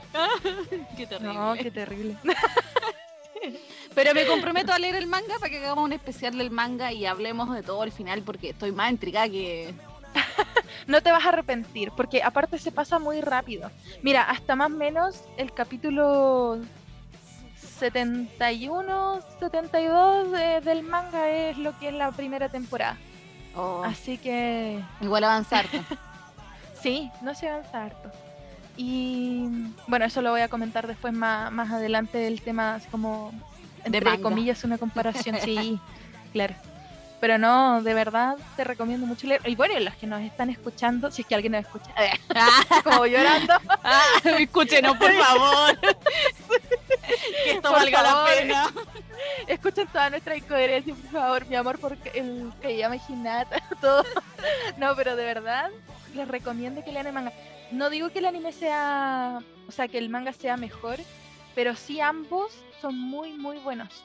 Muy, muy buenos. Así que de verdad lo recomiendo. Y aparte le da, mm, nos muestran mucho más a fondo a todos los personajes, porque nos muestran más historias de ellos cuando eran niños o adolescentes. Así que eh, de verdad vale mucho la pena. Y no, lo que decía, pues siento que es muy bonito y termina de generar esa como conexión con ellos que nos muestran toda su vida hasta que son adultos. O sea, no sé, lo encuentro muy importante. Qué bacán. Dan las ganas, dan ganas que nunca termine. sí, no, de verdad. De verdad. Bueno, y de hecho, el, bueno, el manga tiene un final, final, ¿cachai? O sea, no, no tiene por dónde seguir. Pero siento que igual es un final entre comillas abierto, porque eh, abierto en el sentido de que tú sabes que la vida de ellos continúa, ¿cachai? O sea, no sé si se entiende lo que, lo que quiero decir. Pero no es como que el manga quede abierto per se, sino que es como que eh, sabes que los personajes siguen ahí. Claro. con, con, su vida. Es que no puedo decir, no puedo ¡Ah! decir porque así no sería spoiler. El spoiler supremo. siguen cada uno por, por el rumbo que ellos decidieron tener, pues eso es súper bacán. O sea, saber que este personaje no murió, sino que sigue como existiendo y haciendo lo que le gusta, eh, siento que es súper importante igual. Aunque sea inexistente, aunque igual no exista, no importa. Yo sé, en mi mente sí, en mi mente sí, sigue haciendo lo que ama y eso me motiva a yo seguir haciendo las cosas que amo también. Que, ah. que no se acaba, que no se acaba como a cierta edad, no, no hay límite para lo que te gusta, eso es importante. Me parto a leer el manga ahora. A mí, tú continúa el podcast. Ahora estoy sola, ¿no? ¿De qué hablo ya, cagejina? Era secreto. Ah. Súper secreto que me gusta ese Ah, la gente va a ver tu Instagram en tiro. Ay, sí. No, pero no quiero que malinterpreten, nada, ¿ah? porque yo igual, o sea, sí me gusta el ship, no les voy a mentir. Pero igual me gusta separar mi amor por Haikyuu y los personajes del ship, porque igual sé que canon no son, porque Frudate no ha dicho nada, Frudate no ha confirmado absolutamente nada de ningún ship de Haikyuu. Em, pero me gusta, no, no lo puedo negar. me fascinan. Inevitable. sí, para mí es inevitable chipearlo, lo siento. Está en mi cerebro ahí inculcado. De hecho, desde que lo vi en emisión, yo dije, oh, esto, no, no puedo chipearlo. Como que me estaba rehusando de chipearlo, pero al final lo terminé siendo igual. Cosas que no se pueden evitar en la vida, vos. Sí, la mente y ahí me cago. Sí, definitivamente. Pero hizo buen uso de eso. Por supuesto. Oye, y hablemos de, bueno, ya hablamos de los personajes y su evolución. Eh, hablemos del manga, de los primeros tomos, qué tan igual es, si hay un relleno o es muy distinto. Yo no he visto nada del manga, solo las portadas y ya. no conozco más allá del manga. Mira, aquí aprovecho de hacer publicidad. Ah, no, Publicidad gratis. Me pagaron. Ah. Ah. no. Ese bolsillo lleno de platitas por la publicidad. claro. No, no, pero en serio, em, quiero aprovechar esta instancia como para generar conciencia, eh, ya que eh, he visto muchas páginas que, que venden Haikyuu de forma ilegal, así impreso, casi en la impresora de la casa. Eh, a que el Haikyuu está, porque hay gente que no, no es fan de los mangas, entonces no sabe, no tiene la información a mano y por eso me gustaría compartirla aquí aprovechando que vamos a hablar un poquito del manga. Eh, Haikyuu está licenciado en español, lo licenció Ibrea Argentina y, y, para los que no les gusta el acento argentino también lo licenció Planeta, que es una... Eh, es una editorial española. Y para los que no les gusta ninguno de esos dos acentos, que es muy quisquilloso, también lo licenciaron en Panini México. Claro que esos van a salir en un 3x1, o sea, van a venir tres tomos en, en uno solo como recopilación, pero van a salir en un español más neutro. Así que para que sepan, para que tengan la información y no se, no piensen que por ser un manga pirata es más barato, gente, porque está comprobado que no, el, el de Argentina vale 8.500 pesos, todos cagones. Y créanme que eso es bajo para lo que cuestan los mangas, porque hay mangas como de 12, 13 lucas, así que de verdad crean que 8.500 no es mucho. Sí, todo esto en em, pesos chilenos. Sí, peso chileno, pero no, de verdad, eh, tomen un poquito de conciencia y es ya tenemos tres editoriales que lo han licenciado y honestamente cuesta tanto que licencien un Spokon que no sea famoso así por ejemplo como Slam Dunk o los Supercampeones que son como hito, eh, son históricos en los Spokon eh, cuesta tanto que licencien Spokon porque son tan largos que la gente a veces los deja de comprar. estamos hablando de 45 tomos. O sea, no es menor. Sí, pues son varios. Así que cuesta muchísimo que agarren las licencias y hay que aprovechar esta instancia para que así les demostremos que pueden seguir trayendo licencias para los que les gustan los mangas de deporte, sobre todo, que, que lo pueden demostrar de, de esa forma, apoyando las licencias en español. Sí, aparte... Ese fue mi paso publicitario. Esto no está, no está pagado no me pagaron lamentablemente con mangas. No es como que los mangas de Haikyuu los tenga gracias a, a, una tienda. Ay, censurado nombre de tienda. no. No, pero en serio, me parece importante recalcar. Sí, sí, opino totalmente igual que la a mí. Eh, ahora hay muchas tiendas de Instagram y en las web, ya en cualquier eh, tienda latinoamericana casi, venden mangas y sobre todo con lo esto de la cuarentena, de la pandemia, se ha hecho muy, muy, mucho, se ha subido la impulsividad de, los mangas y yo creo que es mucho más accesible ahora comprar mangas. Así que dése la oportunidad de comprar el manga eh, oficial, porque eso es un apoyo a, a la licencia de este manga. A la industria finalmente del manga en español que bueno, aquí en Chile no hay editoriales, menos mal, porque nuestra traducción sería horrenda. Horrible. Me, me, daría vergüenza leer ese manga, pero tenemos licencias de México, de Argentina, de España, y tenemos que aprovecharlas. Siento que tenemos que aprovechar cuando nos dan este tipo de, de licencias. Así que para los que no sabían, ah, y lo otro, coticen, coticen, es súper importante cotizar. Ahora hay muchísimas tiendas, sobre todo en Instagram, que traen mangas, así que coticen, no se lleven por el primer. Y por último, Eh, aunque no me sigan, me da lo mismo, pero vayan a mi perfil y si tienen dudas me preguntan y yo les puedo mandar una lista de tiendas que venden manga, no solamente BL, que es lo que principalmente leo, pero que tiene mangas de todo tipo. Em, y no sé si podré mencionar una en específico. Sí, dale. Sí, ya. Store-Hanabi es mi tienda de preferencia para comprar mangas en español. Tiene un catálogo súper amplio y manda por pyme, así que no sale caro. Yo soy de Lampa y me sale 3.500 pesos, que no es caro. De verdad no es caro. Baratísimo para donde vivís tú, sí. sí, porque la Lampa es periferia de lo que es Santiago Centro en Chile, así que... Sí, nos miran como un pueblucho nomás, pero ahí vamos a dominar el mundo algún día. no, pero en serio, em, de hecho ahí compro mis mangas en español ya porque me los van guardando de repente y después me los mandan todo y pago un solo envío y no, no te cobran por peso. O sea, te cobran cuando ya la caja es muy grande, te cobran un poco más, pero nada que ver con Star, que no. Otra compañía, Chile eh, Express, que es súper caro. Así que no, de verdad, eh, o hay un montón de tiendas, coticen, ya no se queden con la primera opción. Sí, concuerdo totalmente. Así que una vez terminado este espacio publicitario, no pagado, lamentablemente, Páguennos con manga. sí, estoy esperando aquí mi manga gratis. y yo estoy esperando a la tienda que me diga, toma, te vamos a hacer sortear por un, por un capítulo. ¿Sabes qué? Ese es como mi sueño, es súper estúpido, pero igual me gustaría llegar en algún momento en la cuenta, así como a cierta cantidad de seguidores, como para que una tienda me diga, oye, ¿y si te regalo un manga y lo sorteo? yo, sí, yo igual. El sueño. Pero soñar no cuesta nada, así que esperemos que alguien nos escuche, alguna tienda. No, esto no es un mensaje subliminal para ninguna tienda ni nada. No, no, pero de verdad siento que era importante recalcarlo ahora que vamos a hacer, o sea, lo que voy a comentar con una, pequeña comparativa entre el manga y, y el anime, porque yo igual entiendo que hay gente que ve anime, pero que no se informa referente al tema y como que cuando busca, siempre se va como por la primera opción. La mayoría de las personas se van siempre por la primera opción.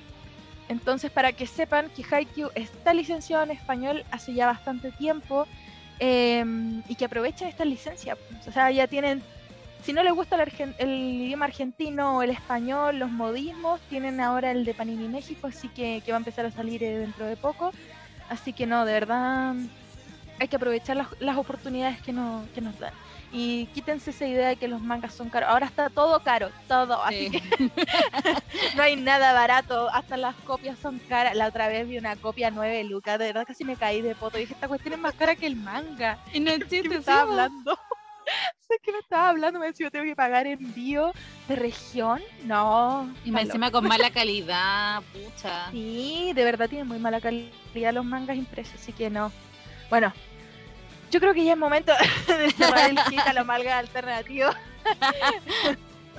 Em, y bueno, voy a responder tu, tu pregunta, porque me, me, consultaste como si había mucha diferencia entre el manga y, y el anime.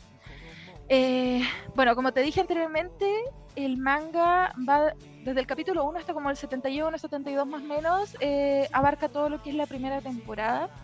Y bueno, el arte difiere un poco, la verdad, pero obviamente va a diferir porque esto lo trabajó un estudio eh, para poder animarlo. Y bueno, el manga está totalmente dibujado por Frudate, entonces como obviamente van a diferir un poquito. Em, y además, lo que te decía antes, que Furudate en muchas oportunidades lo dibuja como de forma más cómica, o sea, así como deforme o con caras eh, demasiado, demasiado exageradas, o sea, no sé, como que lo hace como para que sea cómico el momento, ese nota. Pero al igual que en el anime, todo cambia en los partidos. Y ahí ya los, la cantidad de detalles es impresionante. Los músculos, si ven los músculos como están mm, anatomía. sí por supuesto todo esto una investigación para ver la anatomía más. No hay nada de trasfondo cochino. No pero de verdad de verdad o sea, yo eh, dibujo como lo dije en mi introducción entonces de verdad admiro muchísimo eh, cuando dibujan la anatomía masculina, porque cuesta dibujar la anatomía masculina por lo mismo, porque es muy musculosa. Tiene mucho músculo y es muy rígido el cuerpo más, eh, masculino, bueno, por lo general. Eh, pero igual eh, cuesta mucho dibujarlo y dibujarlo como en acción y en constante movimiento como lo es en un partido, de verdad es algo que admiro mucho de, bueno, de los mangaka en general que dibujan Spokon, no solamente de, de Furudate. Y bueno, en cuanto a la trama, la verdad es súper fiel. Nada que decir ahí, eh, no pusieron relleno para nada.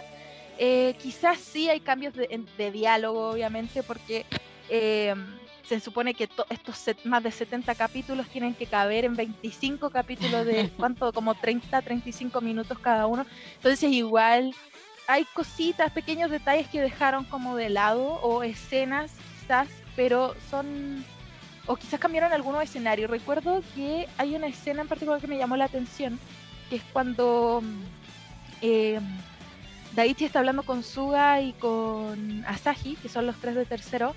Em, les comenta que quizás lo mejor que pueden hacer es como salir, porque ya están en tercero y darle como la oportunidad a los de segundo y primero. No sé si recuerdas esa Eso es como casi el último de los capítulos de anime, ¿o no? Sí, sí, después de que pierden, sí. Em, y bueno, pasa toda una charla motivacional con los profesores de que quizás lo mejor sería como salirse del club y concentrarse en los estudios, ¿cachai? Y bueno, al final decían quedarse. Bueno, esa escena de la conversación en el anime están en una escalera, pero en el manga no están en una escalera, estaban como en el patio. Entonces a eso voy como con detalles mínimos, porque al final es el escenario, la conversación es prácticamente la misma, entonces no, no pierde el mensaje.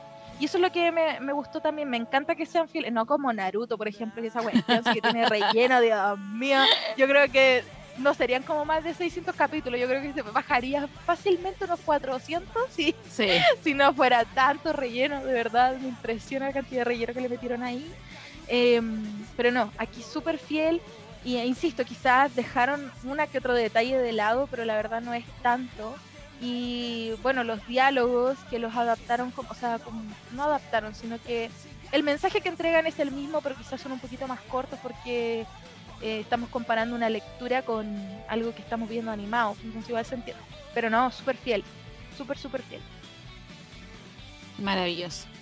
Me alegro mucho que no haya sido, que no existiera, eh, no sé, relleno o algo.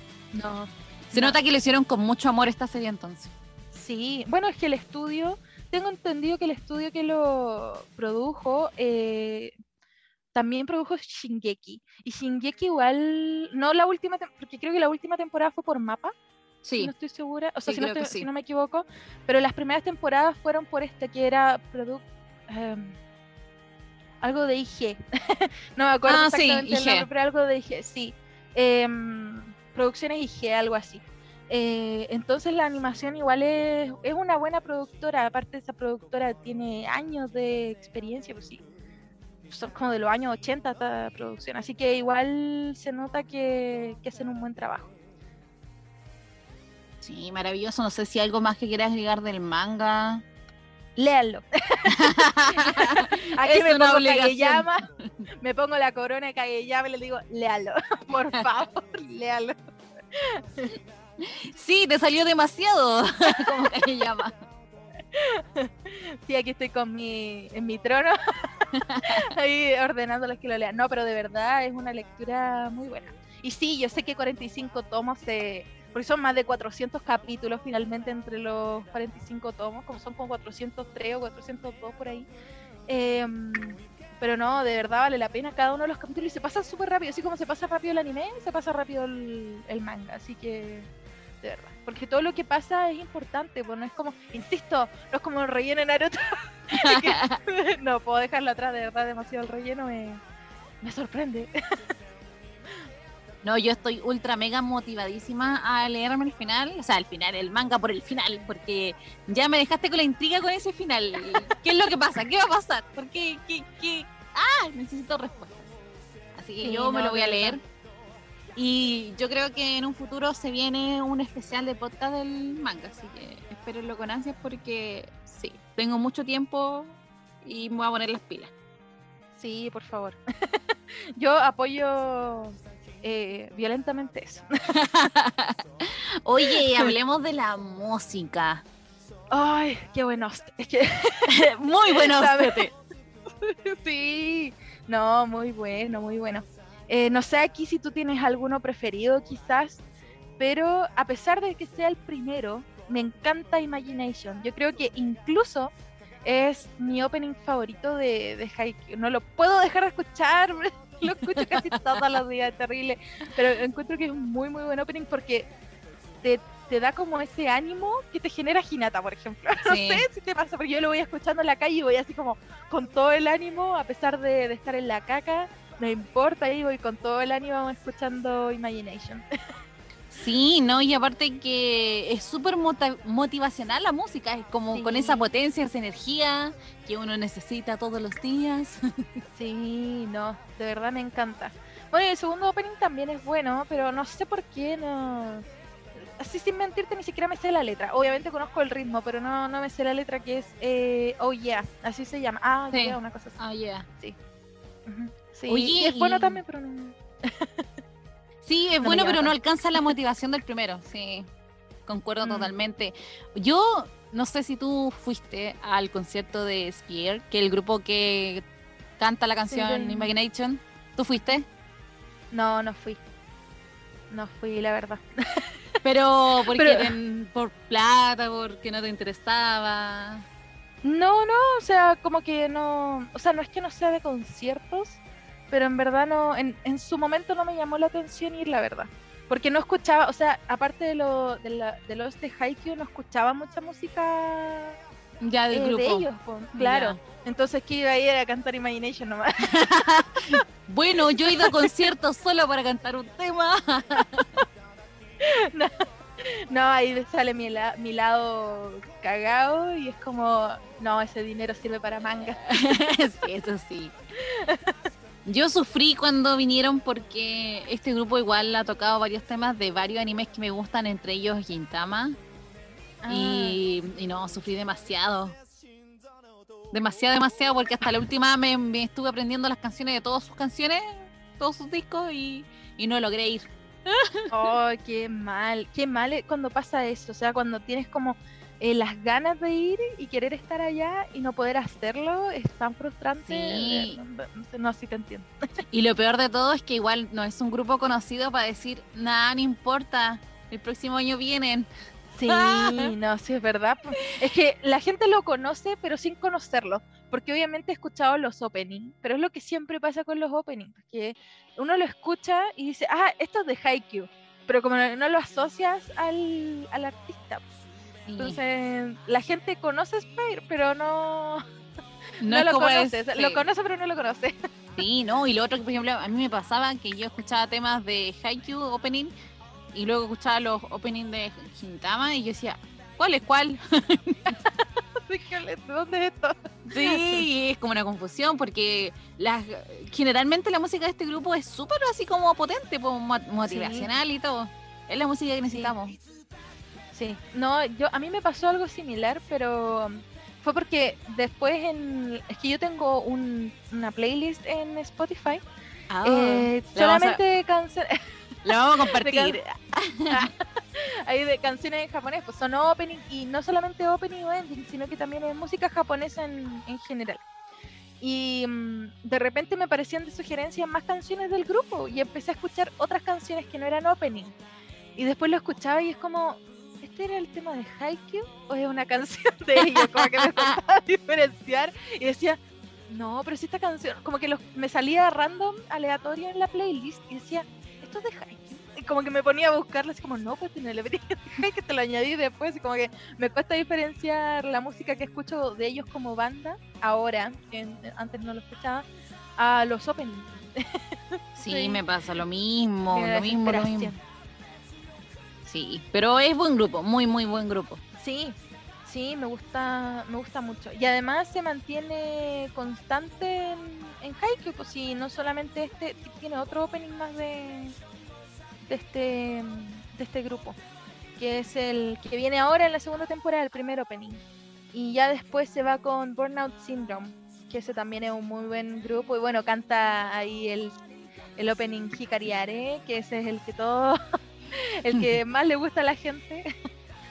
pero tiene dos openings de Spire eh, High. Sí, me encanta, me encanta mucho ese grupo. Sí, muy bueno, nada que decir. Oye, y hablemos de el final. Yo lloré, demasiado lloré. Sobre todo en la Ay, el- escena cuando están comiendo. ¡Oh, Dios mío! Yo me aguantaba las ganas de llorar y no, está igual que yo, así como, no quiero llorar, pero estoy llorando. Mira, yo no soy muy llorona, la verdad. Yo no lloro. Bendecida, yo lloro por todo. Sí, sí, to- siempre que digo que yo no soy llorona, me dicen, ¿por qué? Yo lloro por todo. Y como no sé, no te puedo dar una razón de por qué no, no soy fácil de llorar. Pero obviamente me emocionó mucho y, y me dio mucha pena. Pero insisto, siento que el final, a pesar de ser tan emotivo, fue como más que un final, un inicio de ellos como equipo y, y de poder seguir mejorando, porque una pérdida, y esto lo mencionó el, el profesor, que dijo, se me olvidó el nombre, pero lo mencionó el profesor cuando Ginática y Llama estaban no homosexualmente tirados en el pasto. estaban peleando. estaban peleando y llega el profesor y les, em, los felicita, les dice que fue un gran partido. Y ahí Hinata les, dice, le responde que, pero pe- que habían perdido. Y él dice, o sea, que por perder una vez eres malo, eres un perdedor. Entonces igual, eh, por eso siento que es como el final, pero del inicio de ellos como equipo, porque igual se dan cuenta que no porque hayan perdido, y además, o sea, perdieron en el tercer set, donde es como que hayan ganado, no es que la OVA Yosai haya ganado los dos sets y más encima como por mucha diferencia, incluso el tercer set estuvo súper peleado. Sí, Em, intenso. sí, no, sí fue el tremendo partido, o sea, no había por dónde sentirse mal, o sea, sí, mal por perder, pero no mal como jugadores, o sea, imagínate, era un equipo que se estaba formando, que recién se estaba conociendo y lograron llegar a esa etapa y más encima Sí. jugar tan bien contra la Bayosai. Y le Yo- había sacado la cresta al otro equipo. Ay, y además sí. vencieron al Date Co, ¿cachai? O sea, vencieron al muro ahí de acero, ¿no? ¿Cómo no se van a sentir orgullosos de eso? Sí, ¿cachai? Que el último partido me tenía tan, tan inten tan así como metida en la historia, que yo me estaba haciendo once, que es la comida que uno come, como la cena, y me hice unos huevos fritos, y se me olvidó, po. Yo estaba tan metida aquí, gritando, chillando, animando a Karasuno ahí, y de repente me gritan, oye, es tu huevo, y yo... Dios santo, se me había olvidado, estaba tan metida en el partido. Que ahí terminé viendo el final comiéndome el huevo quemado, pero ah, maravilloso. La tensión que te deja eh, estar Sí. ahí expectante de lo que iba a pasar. O sea, y como decís tú, es muy realista porque yo creo que si ellos hubiesen ganado, hubiesen encontrado fome el final. Porque no es lo Mm. que yo quiero, uno quiere, o sea, en realidad uno quiere que ganen, pero uno quiere que ellos crezcan, que aprendan, que, Sí. que demuestren más y, y que hayan perdido fue como, oh, encima, después de toda esa intensidad, fue como, oh no, impresionante. Y después cuando van a comer y se ponen a llorar, sí. Ahí cuando le comienzan. De hecho, mi carcasa es esa escena cuando Hinata y Kageyama están comiendo y tienen la cara llena de lágrimas. Que en realidad no es la escena del, del anime, es la escena del manga. Pero esa es mi carcasa y cada vez que la miro es como. "Oh". No, pero cada vez que la miro recuerdo que eh, perder no significa ser mala, sino que hay que levantarse y hay que seguir nomás para arriba. Así que mm, por eso insisto, Haikyuu de, de las mejores enseñanzas que te dejan una de Sí. no. Y aparte que, como mencionaste tú, también estaba el tema de lo, lo tercero, que Sí, estaban entre en salirse o continuar, porque igual es una Sí. etapa súper complicada para ellos porque tienen que decidir o la universidad o, o lo que ellos querían como sueño de seguir jugando. po.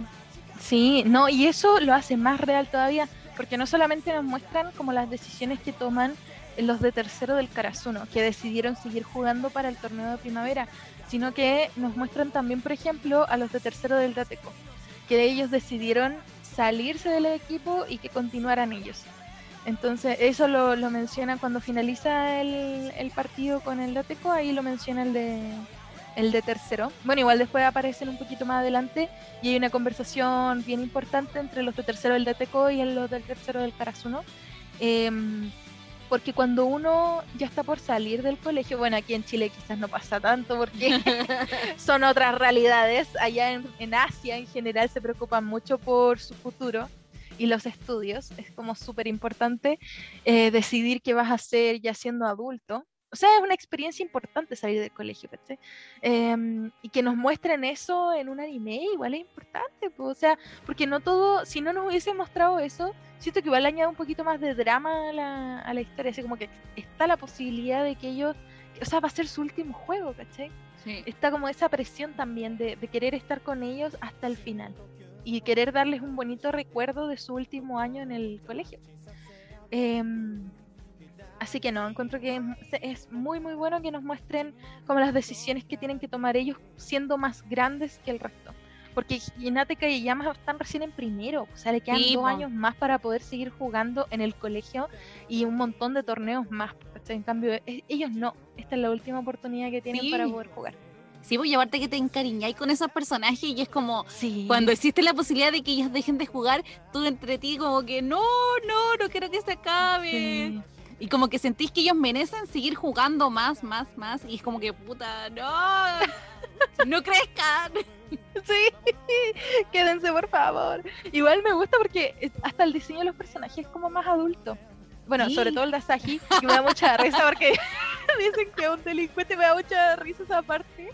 Cuando va y escuchan todos los rumores y después hacen como una comparación entre lo que ellos cuentan y lo que realmente pasa. y me da tanta risa porque es tan miedoso, tan gigante, tan grande, corpulento y es tan miedoso. Y me encima que anda con su pelo largo, con su barbita, entonces que no su apariencia no combina con su personalidad. ¡Ay, qué, qué chistoso! Me encanta. Saji es como, bueno, Noya y Tanaka son como estos stress relief que hay en, la, que en, las, en las historias, que alivianan como los, los momentos más tensos. Eh, pero Asahi también no se queda atrás, es muy chistoso. hay una escena muy chistosa de, él. pero bueno. no, es, es bacán ese personaje siendo tercero. Es que, bueno, como decís tú, eh, Suga era como el centro de todo, del conocimiento. Eh, Asagi era, eh, puta, el chistoso. Pobrecito, no lo pidió, pero le quedó. Y Daichi, que es el capitán, eh, ah, me, me, encanta. Me encanta su forma de, ser. No, y las charlas motivacionales que les da también, o sea, es como súper serio para expresar su, opinión. Aunque me da mucha risa cuando lo ven enojado y todo lo ah, sí. lo respeta. es un hombre que se respeta. Igual me gusta mucho cómo Asahi se reincorpora al equipo, porque creo que igual todos reaccionaríamos con él ante una pérdida, porque él siempre está acostumbrado como a pasar cualquier muro. Y va y se encuentra con este equipo que no le permite pasar ningún paso, o sea, que que no lo deja rematar. Eh, entonces igual entiendo su miedo al comienzo. Sí, por el miedo de volver a fracasar. Claro, y al final es, eh, bueno, Hinata Kageyama y Noya son los principales que lo inspiran como para, para volver a integrarse al equipo y bueno, enfrentarse a sus miedos, que eso es lo que todos deberíamos hacer, pues enfrentarnos a nuestros miedos, no podemos seguir escapando de, de ellos porque al final también nos hacen más fuertes, nos fortalecen. No porque sea no porque haya sido como un trauma en su momento, quiere decir que uno no lo pueda sobrellevar. Y eso es súper bueno también. Es que no sé, insisto, Haikyuu tiene personajes tan diversos que es imposible no poder conectarse con ellos, porque son todos súper super humanos. Sí, son muy bien trabajados los personajes. Sí. Para ver tantos, sí, están súper bien trabajados. Sí, porque ya en la primera temporada tenemos demasiado. O sea, imagínate vayan avanzando las temporadas, cada vez tenemos más y más y más. Y uno más se encariña con más de ellos, pues. sí, no, sí. Y mm, eh, bueno, aquí ya tú sabes, yo creo que, y te lo mencioné al comienzo, que aquí yo creo que se va a notar más mi amor por, eh, porque llama Hinata. que una cosa que me enamoró así como demasiado de, de Haikyuu es la conexión que tienen ellos dos, porque de verdad es muy fuerte. Y bueno, no sé si eh, lo- los, la audiencia, nuestra gran audiencia estará escuchando, o sea, conocerá, pero Haikyuu tiene novela también, Oh, yo no sabía. ¿no? Bueno, Haikyuu tiene novela. Y créeme que ahí la conexión es mucho más fuerte que... Oh my god. No, y pasa muchas cosas. No homosexual. no va a faltar el que esté escuchando que no le gustan los chips y es como, oye, esta mina está loca, ¿cómo lo puedes chipear? Pero léete la novela, amigo. o amiga. Léete la novela y entenderás por qué los chipeo. novela oficial, ¿ah? Nada- aquí nada es mentira, es, es oficial la novela. De hecho, la puedes comprar. Yo no la he comprado todavía porque solamente está en japonés. Creo que también, no sé si, no recuerdo si está licenciada en inglés, pero está, creo que solo en japonés. Así que, mm, como no sé leer japonés fluido, obligada a esperar a que la licencien por lo menos en inglés para poder comenzar a, a ver, voy a averiguar al tiro si está licenciada en inglés, porque no lo no estoy 100%, 100% segura.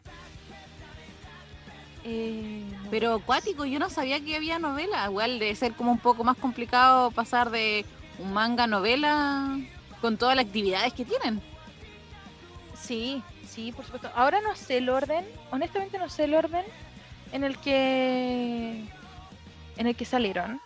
No recuerdo en qué año salió la, la novela, la verdad. Pero eh, sí tiene, sí tiene. Y, y hay muchos momentos, Mm, muchos momentos interesantes ahí entre de cultura imaginar. Sí, sí, no, hay mucha... de enseñanza del deporte y de anatomía. Sí, por supuesto. no, no, pero de verdad es muy eh, es buena también, por lo que por las partes que he leído, porque no la he leído completa completa, solamente he leído partes. Eh, y se me fue la onda, así como que me se me como que me puse a averiguar la cuestión de la novela y se me fue la onda. ¿Qué cosa estaba diciendo? ¿Qué- qué- Memoria de Dory. Sí, mi cabeza pollo ahí imposible, me acompaña. me buscando de si está licenciada en inglés. Ah, ya, bueno, no me salió. Yo creo que lo voy a averiguar. lo voy a averiguar más a- más profundo después terminando esto ahí. Sí, si la AMI lo descubre, lo, vamos a compartir para que ustedes sepan. Sí, ahí lo etiqueto la, al Instagram de, de Del la podcast, sí. para que lo vean, sí. Em, bueno, eso, que en realidad lo que me terminó enamorando era la conexión de estos dos personajes porque es súper fuerte y es algo que todos se dan cuenta, incluso Ukai cuando los ve jugar juntos, le pregunta al profesor si es que eran amigos de la infancia o si habían jugado la primaria juntos, o sea, si habían jugado juntos desde años, porque de verdad es tan Sí. potente la conexión que tienen ellos dos como jugadores y como persona también, no solamente como jugadores, porque estamos con cosas. em, la conexión que ellos tienen es tan fuerte que todos, todos se percatan de que son un verdadero, o sea, son un complemento, se complementan entre sí. Sí. Y necesitaban encontrarse también para mejorar, porque yo siento que si los dos hubiesen acabado como en equipos contrarios o en otros equipos, de partida Kageyama no hubiese superado esa, esa personalidad de mierda que tenía, súper egocéntrico, eh, y que todo él, todo él, jamás lo hubiese separado, o sea, superado si que hubiesen ingresado a otro equipo. Siento que necesitaba encontrarse con Hinata y también, bueno, con el Karasuno en general como equipo, porque todos le enseñan algo. Em, pero principalmente Hinata. Yo creo que Hinata es el que más le. Bueno, y le cambió el significado a muchas cosas, sobre todo al apodo que tenía Rey de la Cancha. em, le cambia, le da un giro de 180 grados al significado de esto y siento que eso es tan bonito, es tan bonito la- el lazo que generan por esto mismo y que dura años. Si mm, la conexión entre ellos dos dura hasta que son adultos, esto sí lo puedo decir, porque se ven las portadas. sí, pero- se nota. Eh, en el manga, eh, ellos siguen en contacto toda su vida. O sea, ¿qui- ¿quién puede decir eso? ¿Quién puede decir que se mantiene en contacto toda su vida? Hasta- Bueno, mi mejor amigo so- es, a ver, lo conozco hace más de 12 años, ¿cachai? Entonces igual es súper difícil encontrar a alguien con quien seguir conversando tantos años. ¿cachai? No sé, es como, lo encuentro muy... Es difícil encontrar un amigo que te apañe Sí. por completo. Sí, sí.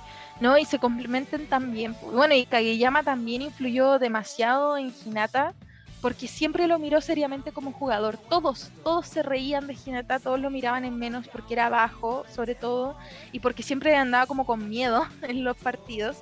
pero eh, Kageyama desde el primer encuentro que lo ve como un jugador serio y juega con él de forma seria, no, nunca lo, miro en menos. Y, mm, y, se da cuenta de todos los buenos rasgos que tiene Hinata como jugador. Y bueno, por eso le da tanta rabia también, porque siente que los desaprovecha y ahí viene esa disputa, así como de qué estuviste haciendo estos tres años y que me dieron ganas de pegarle un combo en el hocico, así como que te importa, conche. No. Toda la audiencia ahí.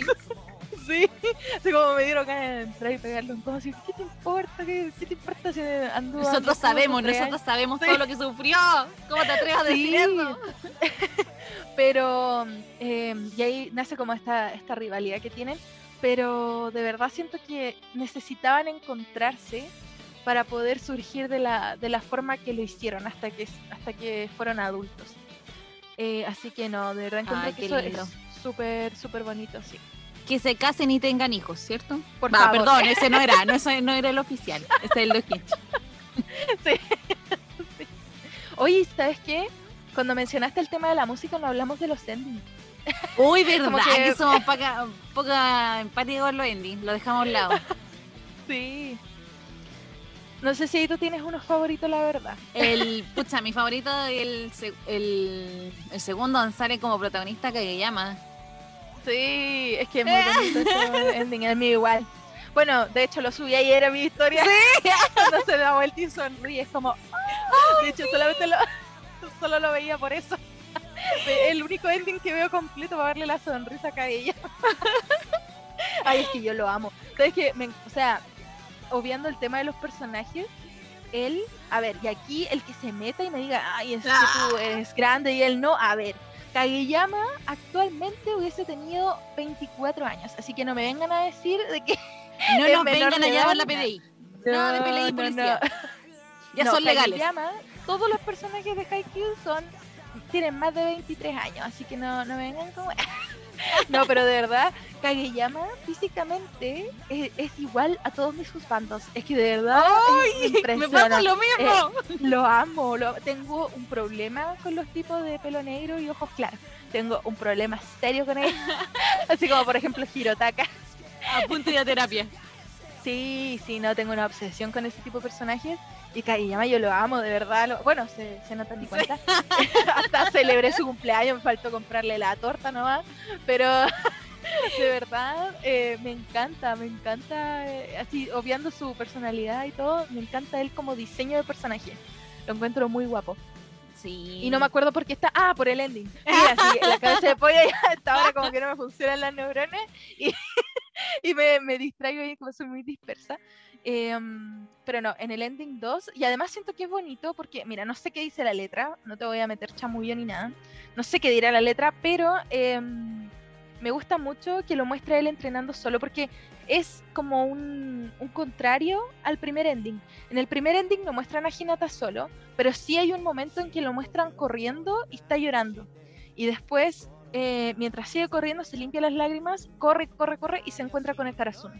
Entonces siento que igual es como muy importante porque, eh, a ver, no sé si aquí me estará yendo a la profunda. a la intensa. sí, pero siento en mi, en mi interior, en tu alma. verdad, siento de verdad que nos están tratando de representar que en el camino siempre hay eh, piedras en las que uno se tropieza y uno puede llorar, puede frustrarse, pero hay que seguir corriendo y al final siempre va a estar lo que uno siempre quiso, pues si uno se esmera, si uno se esfuerza va a estar. Y en el otro, por la otra parte, está el ending de Calle Llama, donde está completamente solo, que en realidad sí es como siempre se sintió y siempre estuvo, porque nunca tuvo un equipo, la verdad, con quien pudiera generar una conexión. Y al final del clip le llega un pelotazo, que estoy segura que fue de Hinata aquí. Sí, todos lo sabemos. Estoy segurísima que fue de Hinata. Le llega el pelotazo, se da vuelta y sonríe porque por fin encontró a un equipo al cual pertenecer al igual que Hinata. Entonces siento, aquí insisto, no sé si me estará yendo la profunda y esto me van a decir la intensa después, me van a bloquear de Instagram y todo, pero de verdad siento que los endings también se complementan en ese sentido.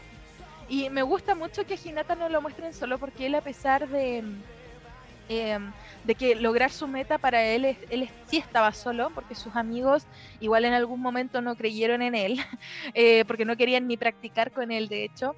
Em, siempre está rodeado de gente, al contrario de Kageyama, que Kageyama eh, siempre estuvo solo. Entonces me gusta ese contraste que hay entre los dos endings, la verdad. Sí, concuerdo totalmente contigo. Y sé que escuchándote y escuchándome, eh, pienso que no nos van a regalar como auspicio manga, nos van a regalar una, una terapia. Sí, así como, ya, está bueno, está loca. No escucho más este podcast, adiós. No escucho ningún podcast más de Haikyuu.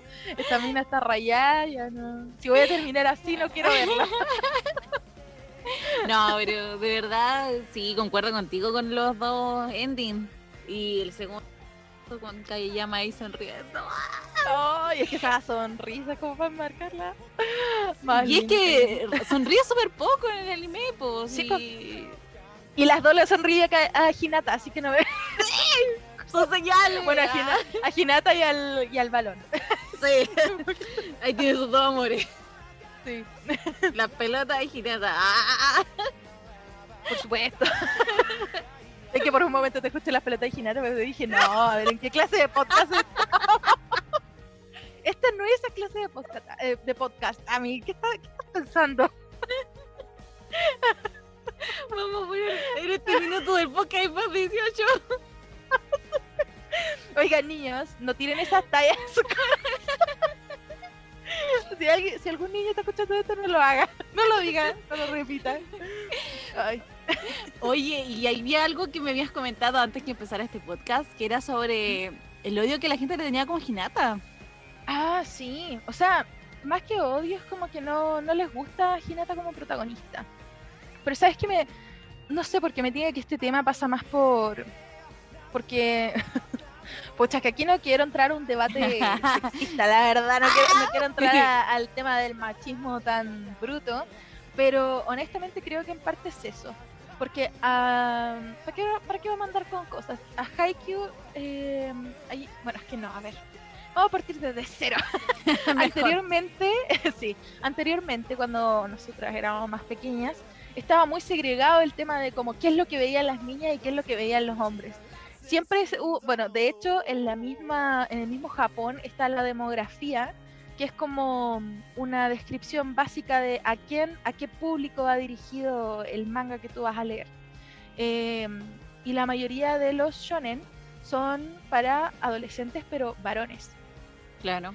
Y eh, obviamente eso ya cambió, o sea, cualquier persona puede leer la cuestión que se le plazca, de hecho siempre debió haber sido así, nunca debimos estar segregados, pero sí por la, esto es más que todo un tema de marketing para ver a qué público dirigir más la campaña y poder ganar más plata.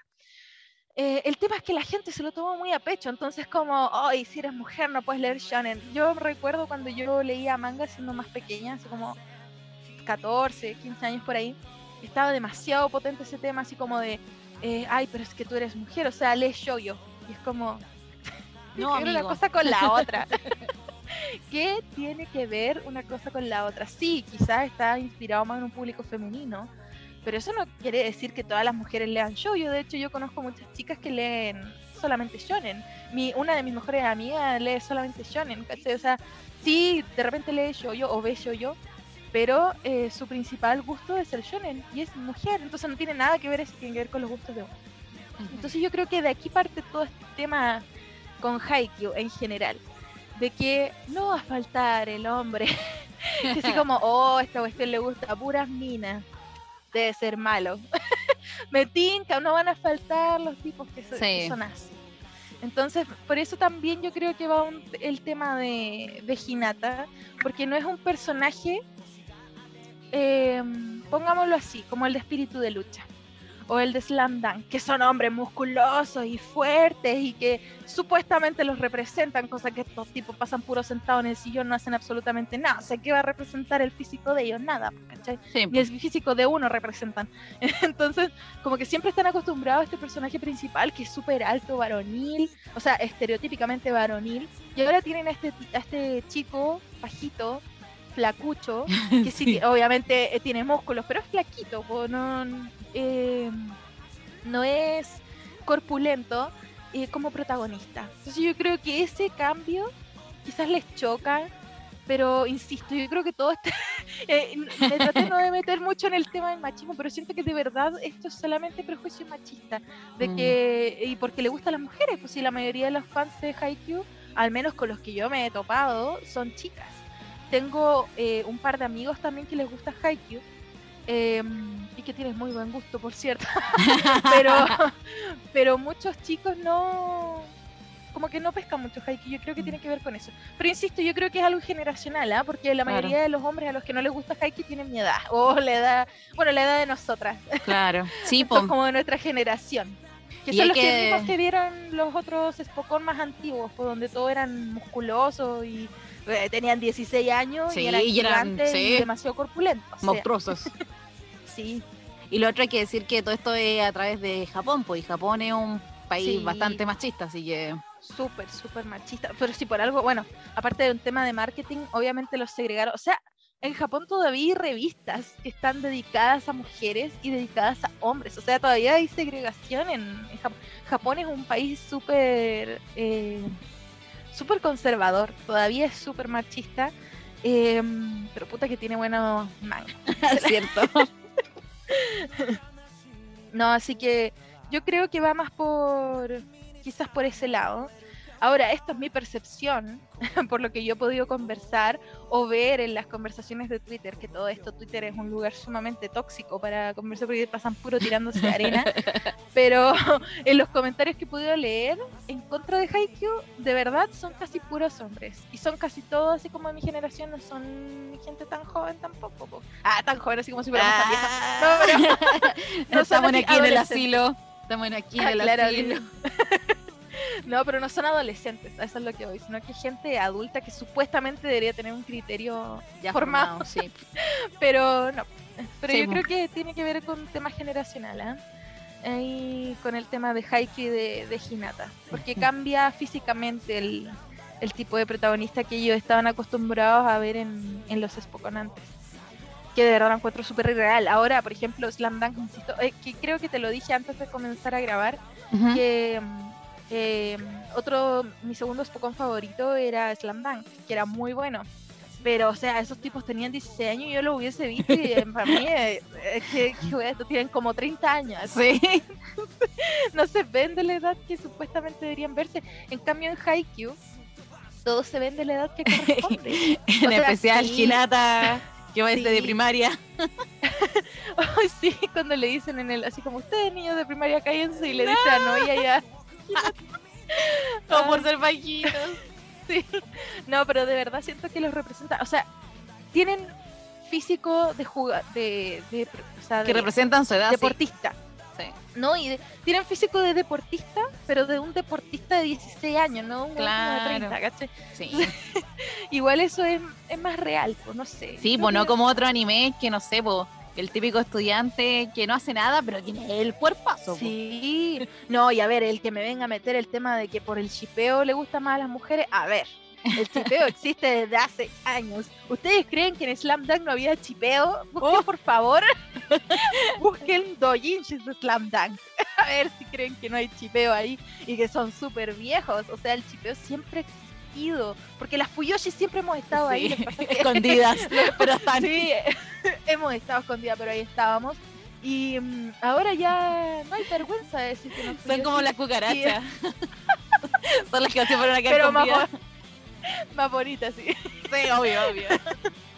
No, pero de verdad, yo creo que la- es que la mayoría que usa esas cosas así como el chipeo, a ver, el chipeo ha existido siempre, toda la vida. De hecho, es lo que le da vida. ¿Ustedes creen que los autores no están conscientes que uno va a chipear a sus personajes? ¿Por qué, creen que los per- ¿Por qué creen que los personajes femeninos en los Spokon son tan random? No tienen participación, no son, no tienen desarrollo, desarrollo importante en la historia. No, no sé, o sea, Son peor que los. No, no Sí. hacen aporte nada. No, absolutamente nada. Y en Haikyuu también pasa algo similar. Ahora sí, igual vemos un poco de desarrollo con eh, Shimizu y con... Bueno, después aparece el personaje, pero con la chica primero. Pero mm, eh, de verdad los personajes femeninos en los Spokon están de adorno prácticamente. Entonces, si, si tú no me das un buen desarrollo del personaje femenino, ¿cómo quieres que la chipee con ella? no sé, no entiendo. O sea, los que más tienen desarrollo y protagonismo en los Spokon son los hombres. Entonces, es obvio que se va ahí a, uno a, a confundir. Ah, uno, uno va a ver se cositas puede desviar del camino del dios. Sí, que pasan ahí algunas cositas, pero el chipeo, para el que no sabía y el que no estaba al tanto, ha existido de, de mucho antes de Heiki, sobre todo con los Spokon. Y el que cree que el autor no lo sabe, el autor se aprovecha de esto porque Obvio. nosotras las locas le compramos Ay. toda la merch posible del chip que nosotros queremos. Sí, Así brígido. que, sí, vean nomás, tengo un video en mi perfil ahí con mi colección callejera para que vean que El vivo el ejemplo. fanservice.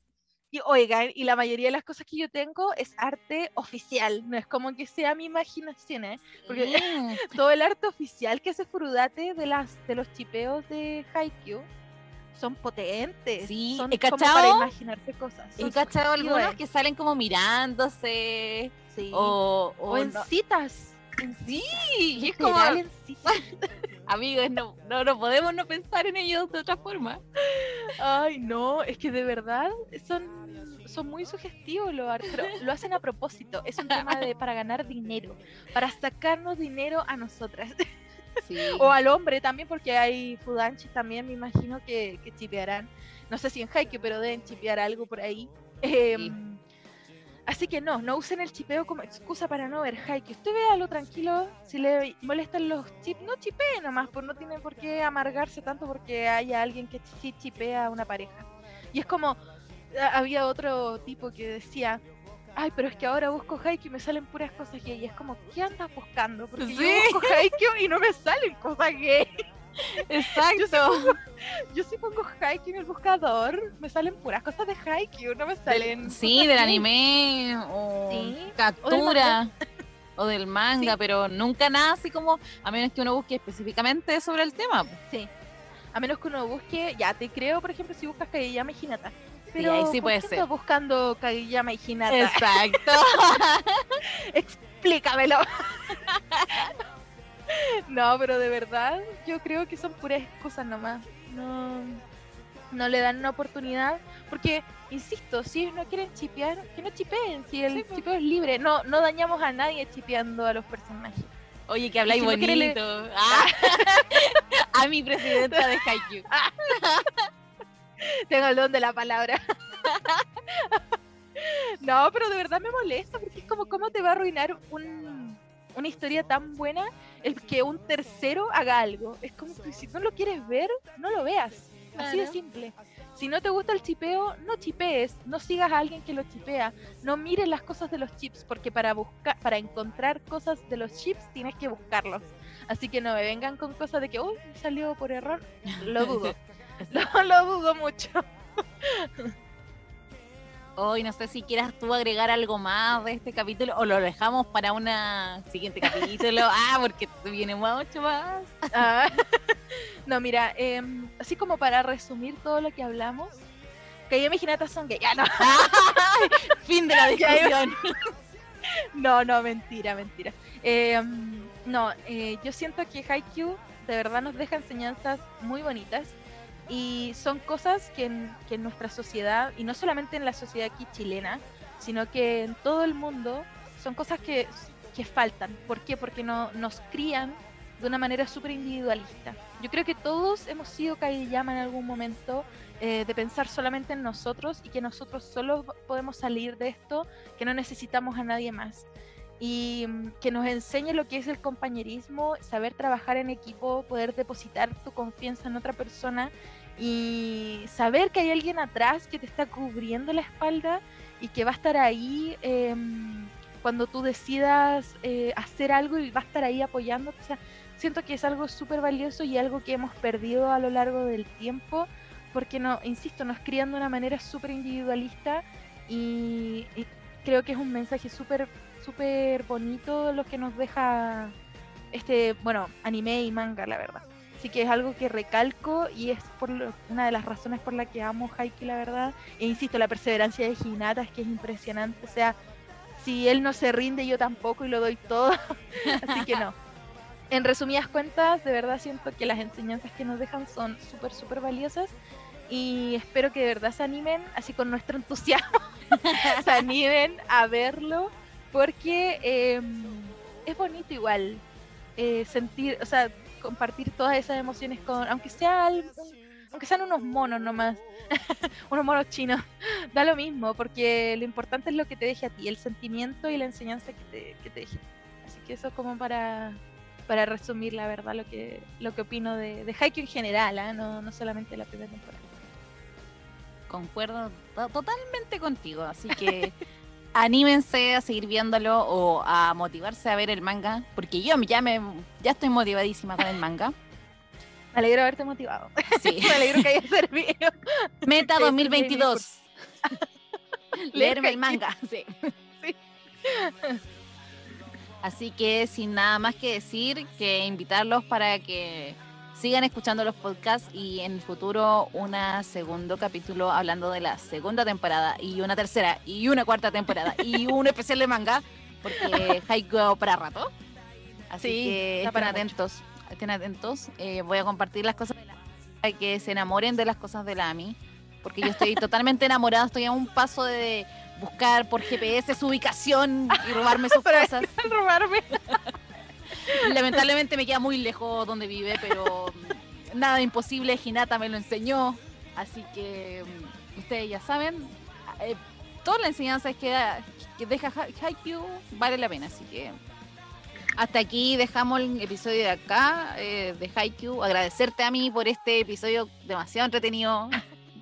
No, agradecerte a ti por la invitación, de verdad, me siento muy, me siento realizada por, mi pasión por Haikyuu que haya llegado al momento en que oh, quieres hablar de Haikyuu en un podcast y yo como, ¡Ah! así que no, de verdad, de verdad te agradezco mucho de que me hayas considerado para, para esto y bueno, espero que les haya parecido grato porque yo sé que de repente mi personalidad o mis chistes son como muy fuertes, pero ojalá le haya parecido bien también a la gente que, nos está escuchando. Así que no, de verdad, muchas gracias por la invitación.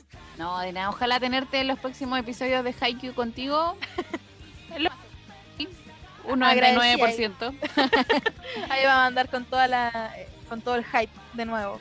Sí, y les voy a compartir sus redes sociales, así que atento a las redes sociales de, del podcast y... yo preparé un dibujo especial para eso, así que Hoy lo voy a estar mandando. Yo vi, yo vi imágenes y ¡ah! estoy pero impactadísima la calidad de ese dibujo. ¡Ah! Oye, el bosquejo nomás. Hoy día voy a ver si lo termino, si no ya mañana durante el día y te lo, te lo mando. hermoso, hermoso. Así que aquí terminamos con este capítulo de Haikyuu titulado La vista desde la cima. Así que... Qué hermoso. Eh, ah, precioso, se me caen las lágrimas. Así que nos estamos escuchando y adiós. Chao.